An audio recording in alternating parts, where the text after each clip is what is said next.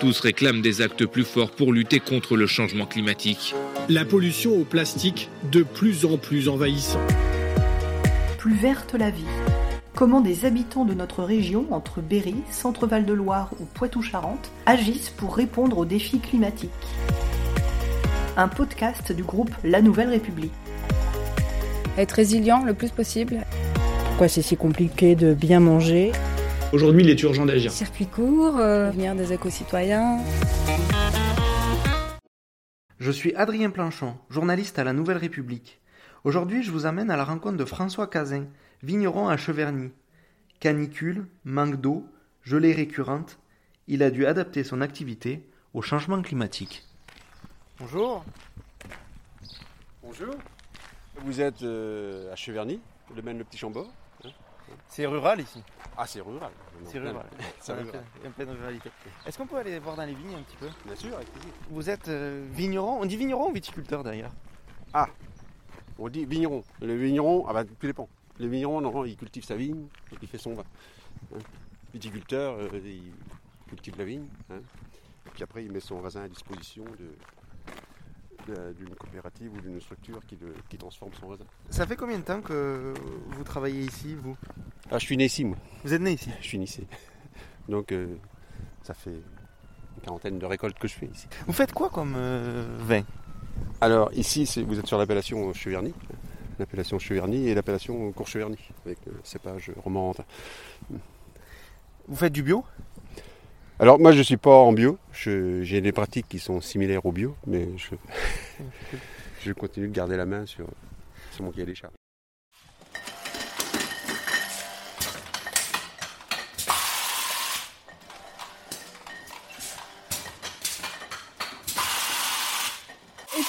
Et capsulage. Là, je pose mes bouteilles sur le rail, je passe dans la cellule, qui déclenche le- la capsule. Après, vous, vous avez le capsulage et après l'étiquetage. L'étiquette et la contre-étiquette.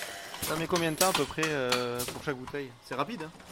Oui. Alors après, euh, pour faire une palette, euh, faut, faut une heure, mais euh, des fois c'est plus long si vous avez les téléphones, les clients. euh, Vous faites combien de... Ça se compte en bouteilles par an? Ah bah, je veux dire, on a des exploitations viticoles dans la région, sont de l'ordre de- d'une vingtaine d'hectares de vignes, je veux dire. Et donc c'est maintenant c'est la, la taille d'une exploitation pour pouvoir euh, vivre de son métier. Et puis euh, Vous faites quoi? Blanc Rouge? Essentiellement blanc, essentiellement blanc. Essentiellement. 80% de, de production en blanc, hein, entre le cheverny blanc, le court cheverny c'est uniquement du blanc. Et puis le reste c'est du cheverny rouge. hein. Et puis un petit peu de crément de Loire. Là, on est dans vos vignes. Le but euh, d'aujourd'hui, c'est de discuter un petit peu du euh, changement climatique, du réchauffement climatique. Mm. Déjà, ça, vous l'avez perçu en tant que vigneron vous? Bah, disons que oui, quand on a plusieurs décennies de de viticulture derrière, on voit bien qu'il y a eu une évolution. Mais de toute façon, que ce soit la viticulture et l'agriculture, on est continuellement en train de s'adapter, je veux dire. Il y, a, il y a 30 ou 40 ans, on s'adaptait à une autre problématique, je veux dire. hein. Euh, le, ch- le réchauffement climatique euh, en viticulture, il faut voir le côté positif. C'est quoi le côté positif que tu veux dire? Bah, disons que le, le climat qu'on a actuellement en Val-de-Loire, je veux dire, c'est le climat un peu méditerranéen d'il y a 40 ou 50 ans. Et, euh, C'est assez fou ce que vous dites. Euh, Ouais. C'est remonté, en fait. bah, ça- le, le sud remonte, le sud remonte. hein. Donc, donc c'est sûr qu'il y a peut-être il y a peut-être une problématique qui n'existait pas il y a, il y a plusieurs euh, dizaines d'années, c'est la problématique de la pluviométrie. hein. Hein, Parce qu'on constate que pour l'instant, on n'a pas enregistré de, de- une, une diminution importante de pluviométrie sur l'année, que mais c'est la répartition des pluies qui est, qui est complètement désorganisée, que je dis. Qu'est-ce que ça a changé dans votre façon de faire? Bah, disons que ça nous, on a des périodes euh, très courtes. hein. Je veux dire, maintenant, on travaille sans herbicides. hein, vous voyez, donc, euh, donc, faut entretenir le sol de la vigne hein, pour, euh, pour détruire les, les adventices. hein. Parce que la vigne, c'est une plante, je veux dire, son principal ennemi, c'est l'herbe. donc, il faut, faut limiter le- l'envahissement de l'herbe. Et du fait, quand on a des périodes très humides, ben, on ne peut pas intervenir parce que les, les engins ne rentrent pas dans la vigne. Et puis après, on bascule dans des périodes de sécheresse, ce qui fait qu'on a un laps de temps très court pour euh, faire, travailler nos outils dans, dans les vignes. Quoi. Ce qui change, c'est en fait c'est la Mm. répartition des pluies au Des fil pluies. de l'année. Au fil de l'année, je veux dire. On- a, voyez, on a eu une période très humide. euh, on a eu un hiver euh, sec. hein, ça, au mois de février, hyper sec. Après, au mois de mars, il a plu euh, pratiquement tous les jours. hein. On a eu un cumul d'eau qui était, mais qui était hein, parce qu'il fallait de l'eau de toute façon. hein. Et puis depuis le avril, avril-mai, là, je veux dire, bon bah, on est, il pleut plus. ça fait un plus d'un mois qu'il n'a pas plu. Qu'est-ce que ça change euh, dans votre façon de travailler Du coup, cette pluviométrie euh, inégale? Ben, ben, ben, c'est l'organisation, je veux dire. Quand on a- comme on a des périodes très courtes, je veux dire, euh, ben, euh, faut, travailler un peu jour et nuit, euh, 7 jours sur 7, euh, quand le- la structure du sol le permet, quoi, je veux dire. Et c'est plus, il y a des périodes intenses, je veux dire, et puis euh, je me dirais c'est un peu intense toute l'année, mais je veux dire, euh, dans ces périodes-là, je veux dire, c'est un peu plus compliqué encore. Qu'est-ce que ça a changé d'autre le changement climatique? Qu'est-ce que vous avez vu comme évolution? Ah ben, L'évolution première, c'est la date des vendanges. Je veux dire, on vendange beaucoup plus, on vendange euh, 15 jours à 3 semaines plus tôt que, que la normale. Habituellement, euh, les vendanges, c'était fin septembre jusqu'au 15-20 octobre. hein. Et maintenant, les années très précoces, ben, on fait pratiquement toute la récolte sur septembre. Quelles conséquences ça a pour votre travail de trouver des, des- du personnel? On arrive toujours à trouver du personnel. Bon, c'est vrai que c'est des fois compliqué, je veux dire. hein. Mais oui, le fait de décaler des vendanges plus, plus tôt, euh, ça change pas grand-chose. Mais c'est vrai que nous, c'est au niveau de l'organisation du travail, en préparatif. hein. Je veux dire, euh, habituellement, on, avait, on prenait un peu de, repos euh, euh, fin août, euh, début septembre. Maintenant, à partir du 15 août, bon, on se prépare à vendanger. Quoi. Donc, les vacances d'été, c'est un peu, c'est un peu compromis. Quoi. Quelle autre euh, répercussion le changement climatique a eu sur vos récoltes? Alors sur la récolte, quand il y a une diminution de potentiel, c'est plutôt dû au, gel de printemps. hein. Parce que du fait que la vigne, de par des hivers euh, cléments, euh, part en végétation plus tôt, quand on a dégelé, vous voyez, on a souvent dégelé euh, fin mars euh, jusqu'au euh, tout- toute la durée d'avril, que je veux dire. hein. Donc il y, a- un risque important de, gel de printemps. Hein. Et quand il y a perte de récolte, c'est surtout dû à cet aspect-là. Vous disiez tout à l'heure que euh, le climat méditerranéen est finalement remonté un peu Mmh, ici. Euh, Est-ce qu'on peut euh, imaginer des, un changement de cépage au fil des, des années, euh, des, récoltes qui auraient totalement, qu'on soit obligé de totalement changer? Oui, mais bon, la vigne, on la plante pas tous les ans. hein. Quand on plante une vigne, c'est pour euh, 30, euh, 40, euh, voire, voire plus. hein. Donc on peut pas tout. Dans les plantations qu'on fait maintenant, oui, on réfléchit beaucoup. Bon, la vigne, les vignes sont greffées. Donc déjà, on travaille beaucoup sur le, porte-greffe. hein. C'est-à-dire euh, à prendre des, porte-greffes qui ont un enracinement plus profond et puis plus résistant à la sécheresse. Alors les cépages, les cépages, ben, après c'est vrai qu'on on a des cahiers des charges sur nos appellations, donc euh, on ne peut pas tout chambouler euh, du jour au lendemain, je veux dire. Et puis je veux dire, on a la typicité de nos produits, il y a, le cépage, le terroir et puis le climat, je veux dire. Donc euh, ça, nous oblige à revoir beaucoup de, beaucoup de paramètres. hein. Mais bon, on travaille après sur, le, sur la conduite de- des vignes. Je... Sur la conduite des vignes, est-ce que vous pouvez détailler un petit peu ce que vous voulez dire, ce que vous disiez à l'instant, c'est-à-dire planter plus profond, c'est ça par exemple? Là, c'est le choix du, porte-greffe. hein, le, porte-greffe, c'est le plan qui, porte le, greffon, le, cépage proprement dit. Je. Donc c'est la partie qui est, en terre. Et donc ce, porte-greffe, euh, ben, on choisit des porte-greffes qui sont un peu plus vigoureux, plus, et puis il y a des tolérances à la, sécheresse des, plus importantes sur certains porte-greffes. Donc on privilégie, on va privilégier, privilégier ceux-là hein, au sol, euh, à des sols qui. Puis on a des parcelles qui sont plus ou moins, comme on dit, séchantes, je veux dire. Nature, de par la nature du sol, de la composition du sol et son taux d'argile, il y a des sols qui retiennent mieux l'eau que d'autres. Donc on adapte les cépages aussi en fonction des sols. Est-ce que vous voyez d'autres évolutions du, changement climatique? Euh, On parlait de, de ces récoltes. Est-ce que du coup, euh, vous récoltez moins de vin Vous arrivez à faire moins de vin qu'à une époque? La diminution de récolte, elle est, plus quand il y a un aléa, hein, type gel ou grêle.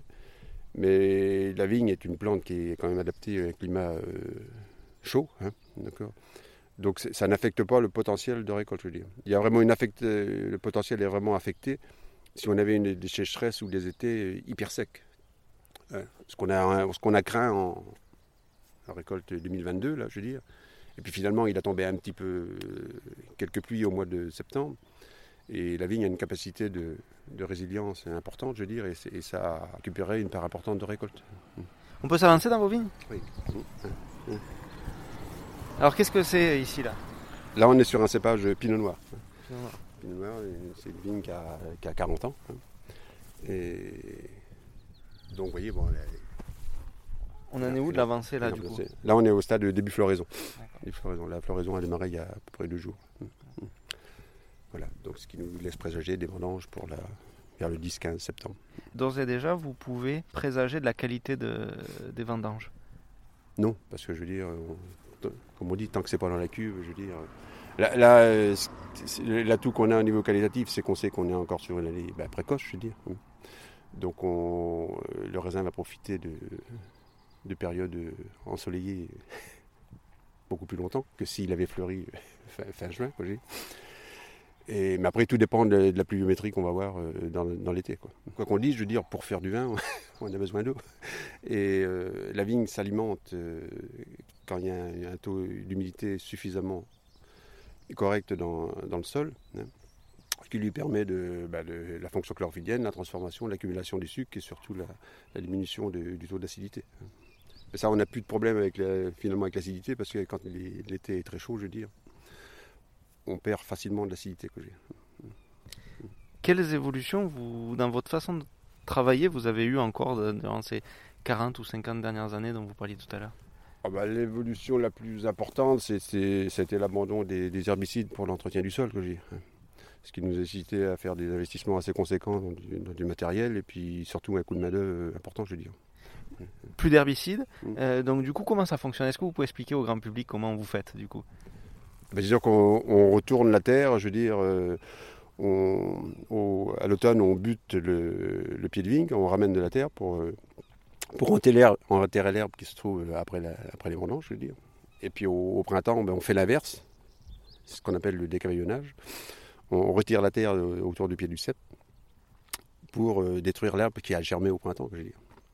Et c'est un éternel recommencement. On, fait et on défait, que je veux dire. Beaucoup plus de travail donc. Ah bah oui, c'est des heures de, de main-d'œuvre et de, de, tracteur, de tractoriste. C'est une bonne chose au final qu'il y ait quand même plus de, de pesticides. Oui, finalement, oui, c'est- plus vertueux. Et puis, et le fait de travailler le sol, on préserve aussi le potentiel euh, en eau du sol, que je dire. Le fait de remuer la terre, on limite l'évaporation et on préserve un peu la réserve euh, en eau du sol. quoi. Tout à l'heure, on, on évoquait euh, les différents cépages. Euh, vous disiez le climat méditerranéen, c'était une, une bonne phrase, ça remonte. Euh, on pourrait faire du pic Saint-Loup un jour ici ou pas? Euh, là, vous me posez une colle, je sais pas. Je sais pas. Faudrait penser le cépage du Pixelou. Mais je veux dire, on pourrait avoir des vins du Sud, On n'a euh, pas, qui- n'a pas la Sainte-Victoire, donc on ne pourra pas faire le Pixelou. C'est pas possible. Euh, Est-ce qu'on peut voir par contre des vins euh, qu'on trouverait dans le sud re- remonter un petit peu plus Bah, disons, dans oui, des, de Loire des- des cépages qui sont cultivés actuellement dans le sud pourraient être implantés peut-être en, en Val-de-Loire. Mais je vous dis, ça remet en cause tous nos cahiers des charges d'appellation, je veux dire. Hmm. Euh, si on prend le, le Cheverny rouge, on le fait avec du gamay et du pinot noir. Euh, si un jour on plante du, du carignan ou je sais quoi, bon, ça, plus, euh, ça va plus ressembler à du Cheverny. D'accord Vous, vous avez toujours autant de passion à exercer votre métier euh, avec toutes ces évolutions. On a parlé d'évolution technique et d'évolution Ah climatique. bah oui, de toute façon, il n'y a, pas- y a pas de millésime pareil. Chaque année, on ne peut pas se dire, cette année j'ai fait comme ça, je vais faire comme ça l'année prochaine. C'est pas, vrai. Tous les ans, on est un peu dans, pas dans l'inconnu. euh, Bon, on- c'est répétitif, mais je veux dire, euh, chaque année, il faut s'adapter à des conditions différentes. Des conditions qui sont de plus en plus euh, difficiles à prévoir, surtout. Ah bah, la prévision, oui, c'est- ça devient, ça devient compliqué, je veux dire. Vous êtes combien à travailler ici? Alors, en équivalent temps plein, on est cinq personnes. Vous? Mm. Vous compris Vous, vous, j'ai deux salariés permanents, deux personnes, deux jeunes qui sont, dont mon fils, là, qui sont en formation en alternance. Et puis, puis la main-d'œuvre saisonnière hein, pour les travaux. Ça représente quoi la main-d'œuvre saisonnière? Ah bah, Si je cumule avec les vendanges, ça représente euh, deux équivalents temps plein.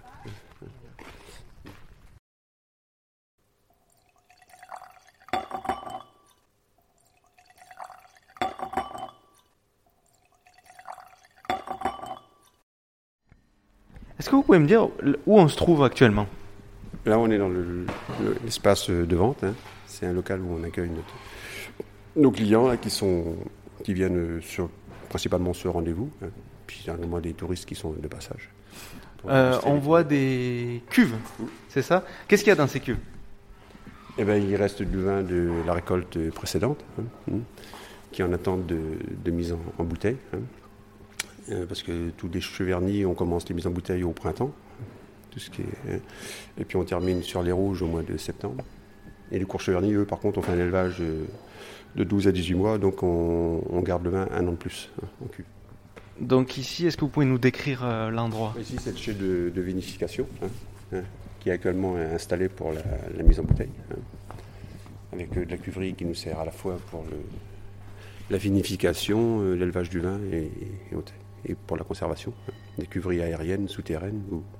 Combien de d'hectolitres, c'est ça, sont stockés ici se- bah, une récolte normale, c'est environ 800 hectolitres de, de vin, je veux dire. hein. Et pour travailler dans de bonnes conditions, plus le vin qu'on garde d'une année sur l'autre, justement, pour euh, nous permettre d'être résilients par rapport aux, aux fluctuations de récolte en fonction des aléas climatiques, euh, il nous faut environ 2000 hectolitres de cuverie. Mhm. Alors, on a la chance d'être dans une région quand même très touristique avec le château qui est quand même à, moins de 2 km. une maison des vins qui est dynamique et qui fonctionne bien. Donc, on a beaucoup de ventes au caveau. hein. Caveau, ça représente à peu près 25% des ventes. Hein. Enfin, quand je dis caveau, c'est vente aux particuliers, hein, parce qu'on fait aussi beaucoup d'expéditions. Euh, un bon réseau de cavistes, hein, bon réseau de cavistes, et puis environ 40% à l'exportation. hein. Il n'y a qu'uniquement qu'avec la grande distribution qu'on ne travaille pas. Vous travaillez pas du tout à la grande Non, distribution parce que c'est pas du tout compatible avec les, le réseau de cavistes. Et, et puis de toute façon, on n'aurait pas assez de, de volume pour euh, satisfaire ce genre de marché. Les euh, clients sont attentifs au fait que c'est du vin local, ils achètent local ici beaucoup aussi. On voit de plus en plus de, de- de gens du, du pays, oui, qui, qui viennent, euh, qui n'existaient pas trop il y a 10-15 ans, je veux dire. Mais les gens commencent à, à s'apercevoir que finalement, oui, il y a des, il y a des produits de, de qualité à leur porte. Ça, c'est aussi euh, un geste que vous faites pour le changement climatique, c'est-à-dire que la plupart de vos clients sont dans un périmètre réduit. Oui, bah oui, c'est sûr que Moins au, de niveau, au transport. niveau- au niveau bilan carbone, euh, quand on vend 12 bouteilles euh, à Courcheverny, euh, ou à Cheverny, je veux dire, c'est C'est quasi nul. C'est quasi nul. On est juste. Et c'est un beau geste pour la planète. Ça voulait pas faire. Voilà, c'est déjà fini, mais vous pouvez nous retrouver dès la semaine prochaine avec un nouvel épisode. En attendant, n'hésitez pas à parler de ce podcast autour de vous et à le partager sur vos réseaux sociaux préférés.